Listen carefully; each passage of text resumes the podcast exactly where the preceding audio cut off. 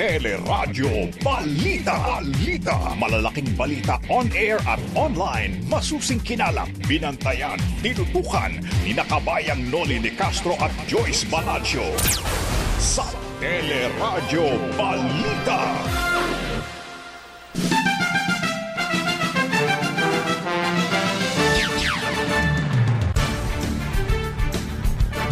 Labing limang nakasalamuhan ng balikbayan na Pinay na tumakas sa kanyang mandatory quarantine nagpositibo sa COVID-19. Pilipinas mananatili sa Alert Level 2 hanggang January 15. Posibilidad na magtaas ng Alert Level 5 o lockdown, ibinabala ng DILG.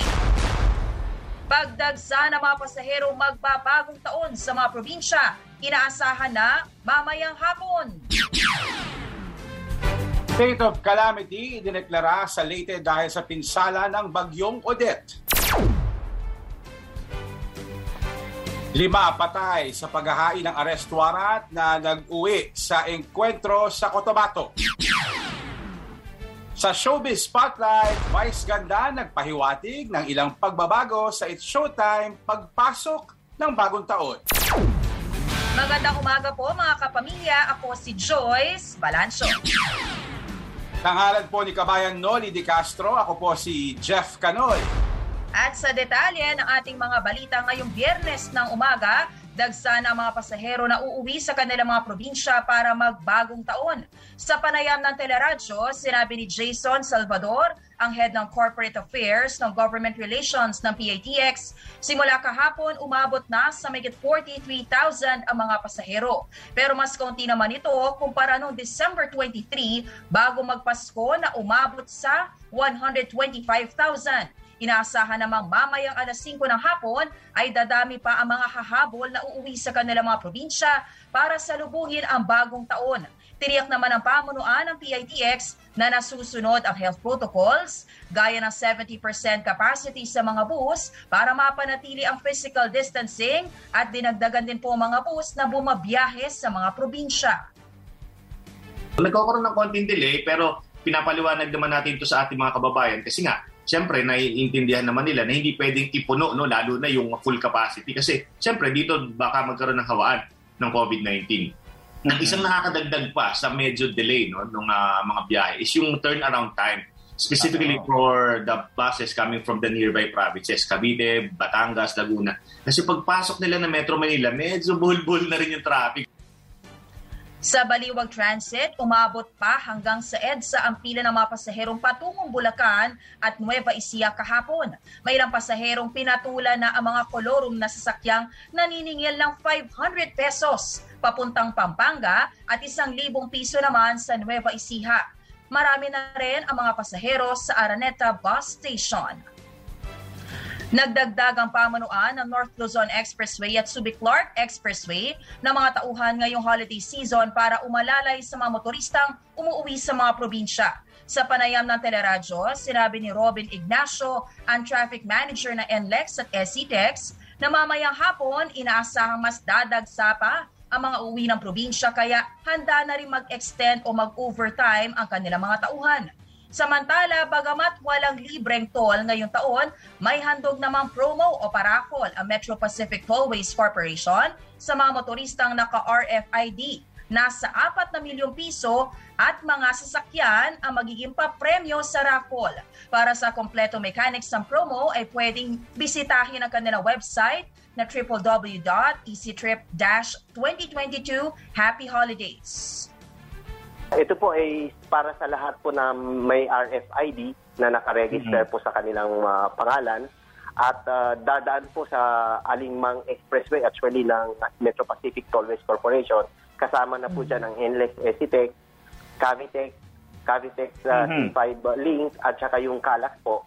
Kung dumaan po sila ng January uh, ng December 20 hanggang January 1 at mm-hmm. uh, na-maintain po nila ang uh, kanilang balance po sa RFID nila ay positibo, kasama po sila sa raffle. At ang mapapanalunan po sa mga raffle Oy. na to ay worth 4 million po. Yan po ang traffic manager na NLEX at SCTEX na si Robin Ignacio. Sa ibang mga balita naman, umabot na sa 26 ang nasugatan dahil sa paputok bagong pagsalubong ng bagong taon mamaya.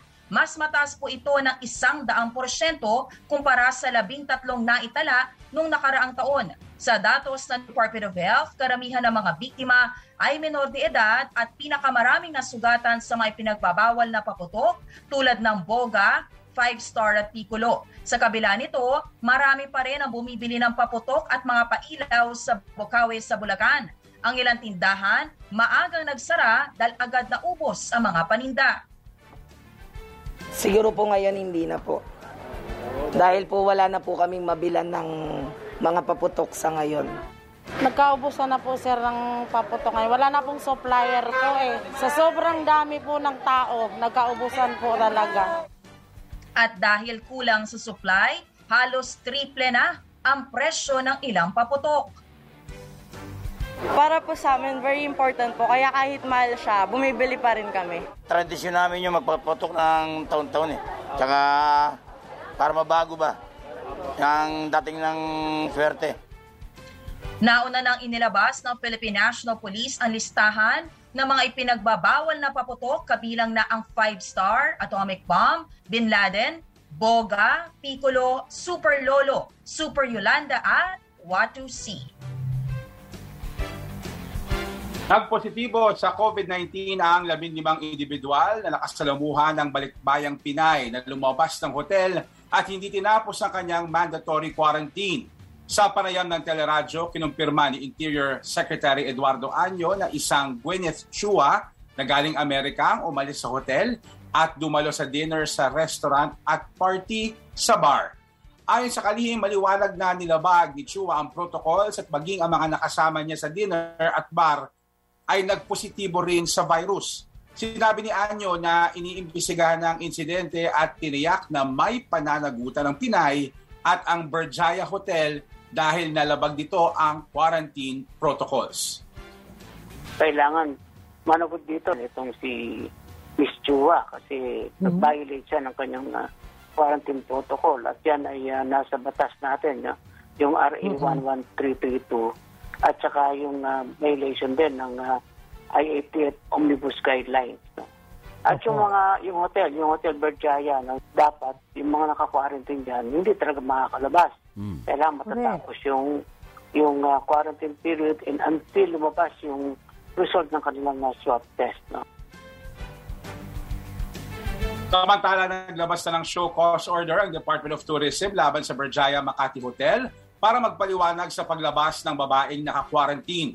Kasunod ito ng pag-amin ni Gwyneth na hindi niya tinapos ang quarantine period at dumalo sa isang dinner. Sinabi sa teleradyo ni Tourism Secretary Bernadette Romulo Puyat na kapag napatunayang nalabag ng hotel ang protocols, posibleng magmulta at suspindihin ang accreditation nito. Sa Department of Tourism, of course, we have to wait for yung explanation nila It could be, syempre, uh, may fine, may penalty, or it also could be suspension of accreditation. Hmm. Kasi a hotel cannot open kung hindi accredited ng Department of Tourism. So that hmm. means, uh, so, magsasara sila. But we'll see first. I have to wait first uh, kung ano yung explanation nila. Kapahayag ng hotel, sinabi nitong isinailalim sa quarantine si Chua noong December 22 at nagpositibo sa COVID-19 noong December 27. Pero sumunod umano sila sa quarantine protocols at ipinaalam sa Bureau of Quarantine ang resulta ng RT-PCR test kay Chua. Anim na bansa ang ilalagay sa red list countries ng Pilipinas simula sa January 1. Tatagal hanggang January 15 ang pagbabawal sa pagpasok ng mga biyahero mula sa Spain, gayon din sa Eswatini, Lesotho, Malawi, Mozambique at Namibia sa Africa. Exempted naman sa ban ng mga Pilipinong uuwi sakay ng repatriation o bayanihan flights. Samantala, mananatili naman sa Alert Level 2 ang buong Pilipinas hanggang January 15. Pero hindi inaalis ni DILG Secretary Eduardo Anyo ang posibilidad na magtaas ng Alert Level 5 o lockdown kapag nagtuloy-tuloy ang pagtaas ng mga kaso ng COVID-19. Sa panayam ng teleradyo, nakiusap si Anyo sa publiko na maging disiplinado at mahigpit pa rin sundin ang mga health protocol sa mga party at mga handaan. Kung sakali talagang tataas yan, well, wala tayong choice talaga. Magtataas tayo alert level at uh, uh, ini-impose natin ngayon ay uh, granular lockdown. Pero kapag uh, tuloy-tuloy yan at katulad ng ibang country na halos talagang exponential, uh, baka bumalik tayo ng ano, ng, ng uh, alert level 5 o lockdown yan. So, Yeah. wag naman sana. No? si DILG Secretary Eduardo Anyo. Umabot naman po sa mahigit 2,814,000 na mga kaso ng COVID-19 sa bansa. Ito'y matapos madagdag ang 1,623 na bagong kaso na pinakamataas mula noong November 21. Sa ngayon, mahigit 11,000 pa aktibong kaso habang nasa 6.6% ang positivity rate na pinakamataas mula noong October 31 mula sa very low risk, bumalik sa moderate risk sa COVID-19 ang Metro Manila. Sinabi naman sa teleradyo ni Professor Guido David ng Octa Research na posibleng Omicron variant na ang nagiging dahilan ng pagtaas ngayon ng kaso ng COVID-19 dahil na rin sa bilis ng hawaan. Based on uh, mathematical ano and statistical probability.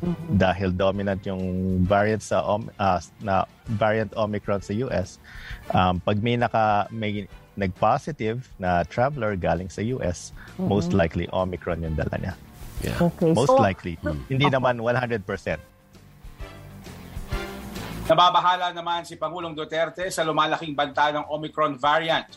Ayon sa Pangulo, posibleng magdulot ng panibagong surge ang Omicron na makakaapekto sa pagbangon ng ekonomiya mula sa pandemya. Hindi naman ito, I think, a, fatal uh, mutant. But, ang takot ko yung resources naman ng government. May, may bagong budget tayo. Pero that would not really help in, in ano natin, in our desire to rebuild because wag lang sana if we are hit with the easy transmission of the character of this mutant, we will have again the same problem. Si Pangulong Duterte. Sa ibang mga balita naman, wala pa ring supply ng kuryente, tubig at komunikasyon ang ilang lugar sa Bohol dalawang linggo matapos ang pananalasa ng bagyong Odette. Sinabi ni Bohol Governor Arthur Yap na kabilang sa mga naapektuhan ang first responders kaya bumagal ang relief at recovery efforts sa mga sinalanta ng bagyo. Wala pa anyang katiyakan kung kailan maibabalik ang supply ng kuryente at komunikasyon. Ayon pa sa gobernador, hinihintay din nila ang mga ipinangakong pondo ng pamahalaan para sa mga residente.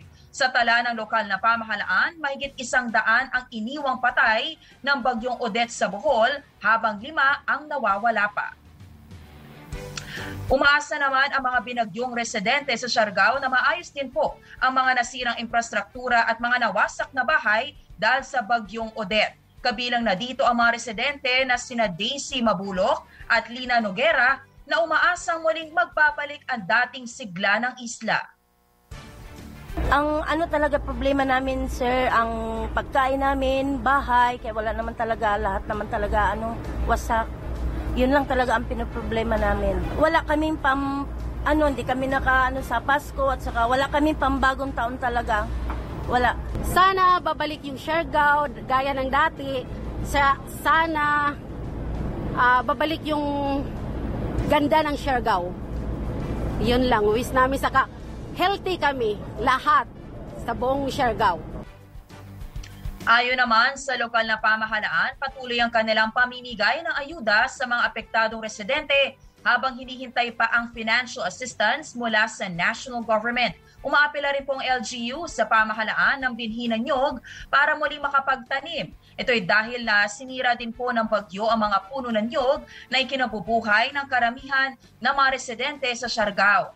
Samantala, nakontrol na po ang outbreak ng diarrhea sa Siargao. Sa pinakahuling tala, umabot sa higit dalawang daan ang tinamaan ng diarrhea, walo ang naitalang patay habang nasa pitumpu pa ang nagpapagaling sa mga ospital. Sa ibang balita po na isabatas na ang pinakamalaking national budget sa kasaysayan ng bansa.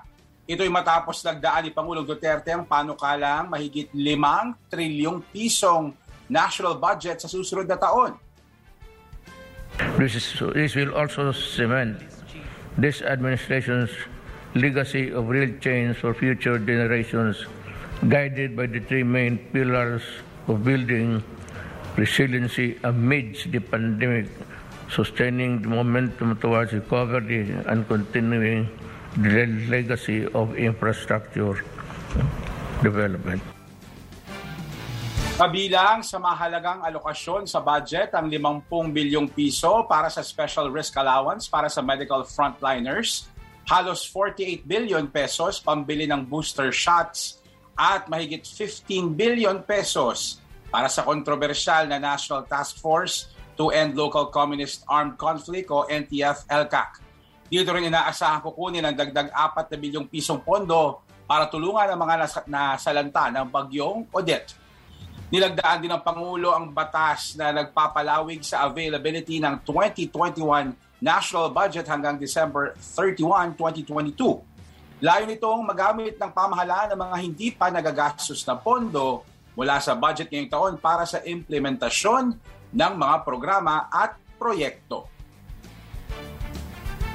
Samantala, nilagdaan na rin po ni Pangulong Duterte ang batas na nagtata, nagtatalaga ng hiwalay na kagawaran para sa mga overseas Filipino workers. Ayon sa Pangulo, itinayo ang Department of Migrant Workers para matutukan ang pangailangan ng mga manggagawang Pinoy at iba pang Pinoy sa ibang bansa.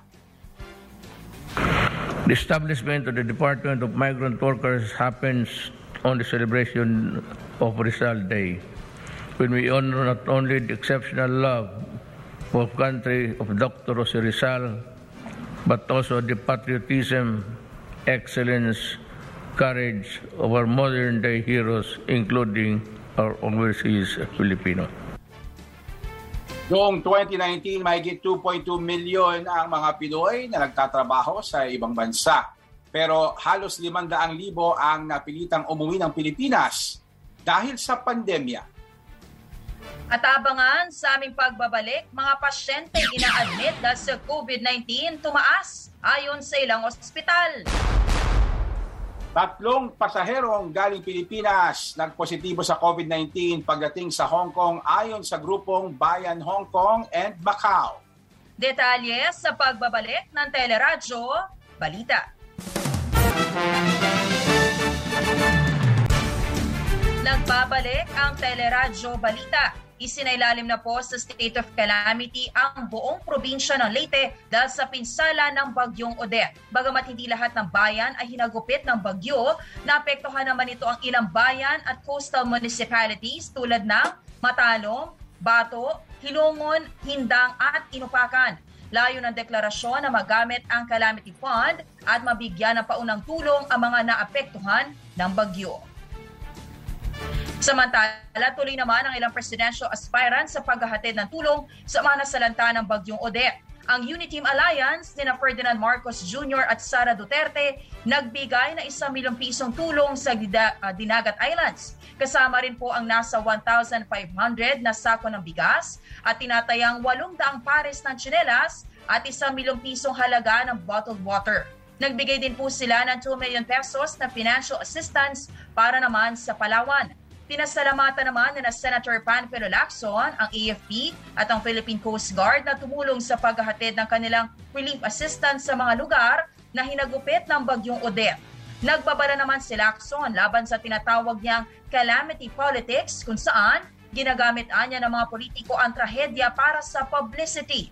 Binuksan naman ni Manila Mayor Isko Moreno ang bago Manila Zoo para sa mayigit isang libong construction workers at kani-kanilang mga pamilya. Ayon sa alkalde, libre ang entrance sa Manila Zoo sa buong buwan ng Enero. Sa January 1 naman, inaasahang ia-anunsyo ang petsa ng pagbubukas sa publiko ng Manila Zoo. Pagkakaisa naman at huwag mawala ng pag-asa ang mensahe naman sa publiko ni Vice President Lenny Robredo sa paggunita sa kamatayan ng pambansang bayaning si Jose Rizal kahapon. Pinatasan po ni Pangulong Duterte ang lahat ng ahensya ng pamahalaan na tumutok sa relief at rehabilitation efforts sa mga sinalanta ng bagyong Odette.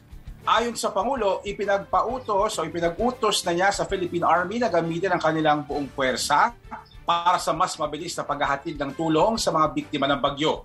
Kabilang na rito ang paggamit sa lahat ng sasakyang pandagat ng Philippine Navy at Coast Guard.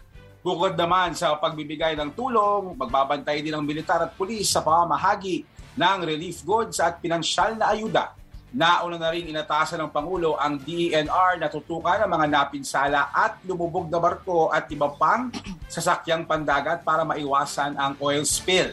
Habang maglalaan naman ang National Housing Authority ng 100 milyong pisong halaga ng housing material sa bawat probinsyang pinaka nasalanta ng bagyo.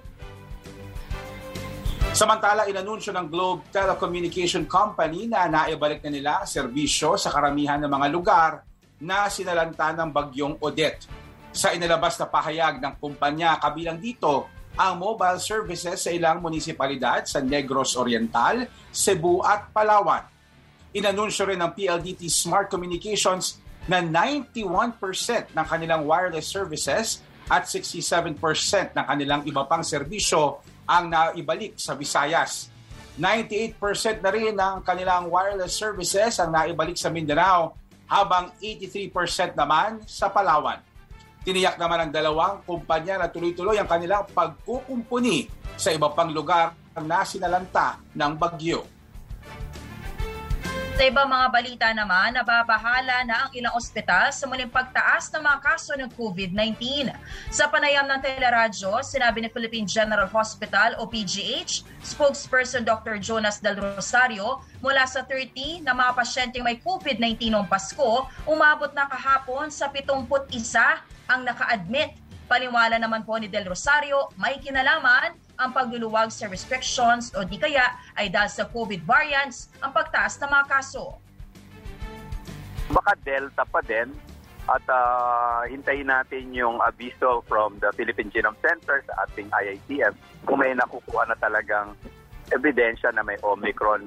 But having said that, I think para na lang po sa lahat, siguro atin na lang isipin na baka yung Omicron ay nandito na. Kaya talagang uh, dapat po tayo mag-ingat.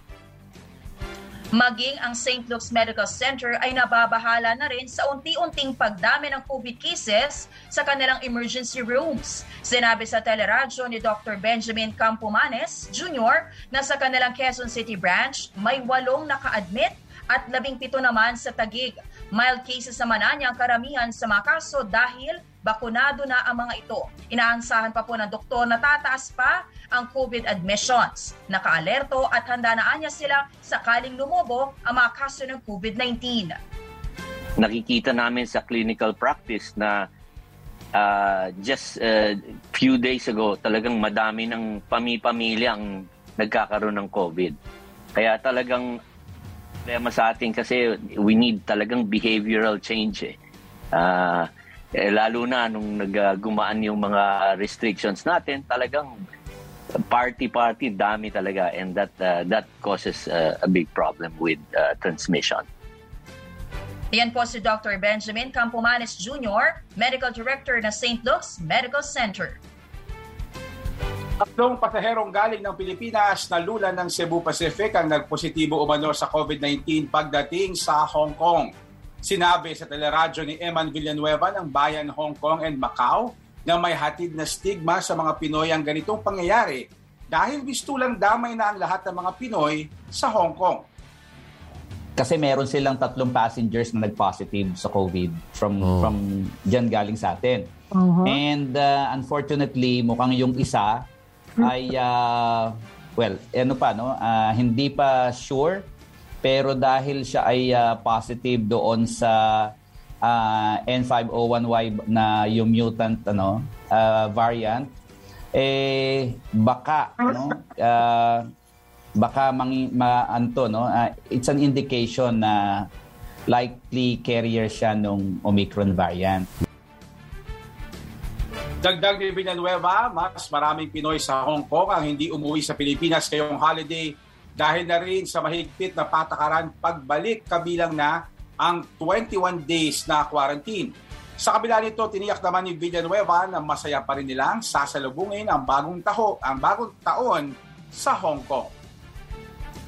Samantala, sa atin naman police report sa Cotabato, limang patay matapos manlaban sa mga polis sa bayan ng Pikit. Ihahain po sana ang arrest warrant laban kay Joel Manampan dahil sa kaso murder pero agad nagpaputok ng baril ang grupo ng suspect na nauwi sa enkwentro. Napatay ang limang miyembro ng grupo pero nakatakas naman si Manampan. Nasugatan din sa enkwentro ang apat na pulis. Na-recover sa lugar ang nasa apat na raang motorsiklo, mga baril at mga gamit sa paggawa ng pampasabog.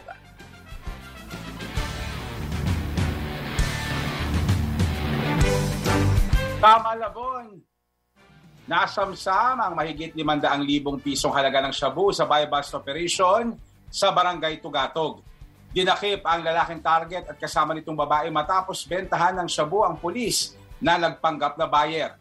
Nasamsam sa kanila ang mahigit 70 gramo ng shabu at isang baril. At alamin naman po natin ang latest sa Showbiz Spotlight mula kay Tina Marasigan. Spotlight. Hello, Jeff. Hello, Joyce. Ito na ang ating showbiz spotlight. Nagbahagi ang mga host ng It's Showtime sa kanilang positive plot twist na naranasan bago matapos ang 2021. Sa kanilang tip episode kahapon, ibinahagi ni Chang Ami Perez na isa sa mga plot twist ng kanyang taon ay ang nadiskubring bagong talent ng pagjo-jump rope sa kabila ng kanyang edad. Nagpasalamat naman sina Teddy Corpus at Ryan Bang sa plot twist na natanggap ng mga biyaya sa kabila ng hamon sa kanilang mga negosyo ngayong may pandemya. Pero ang kinasasabikan ng lahat o ang kinasabikan ng lahat ay ang tila pahapyaw ni Vice Ganda sa kanyang nabalitang pinakaaabangang plot twist ng It's Showtime para sa 2022. Pinamind condition. Tama, plot twist. Gusto Yan ko ang yung gusto nating twist na yan. lahat. Plot twist. Plot Gusto ko twist yan. At saka yung plot... Feeling ko may bonggang plot twist ang showtime. Oh? Ay, may alam ka. I'm claiming it. Let's claim it. Claim it! Madlang people, you will be very happy pag nangyari itong plot twist na to. Yeah. Kasama kayo sa plot twist.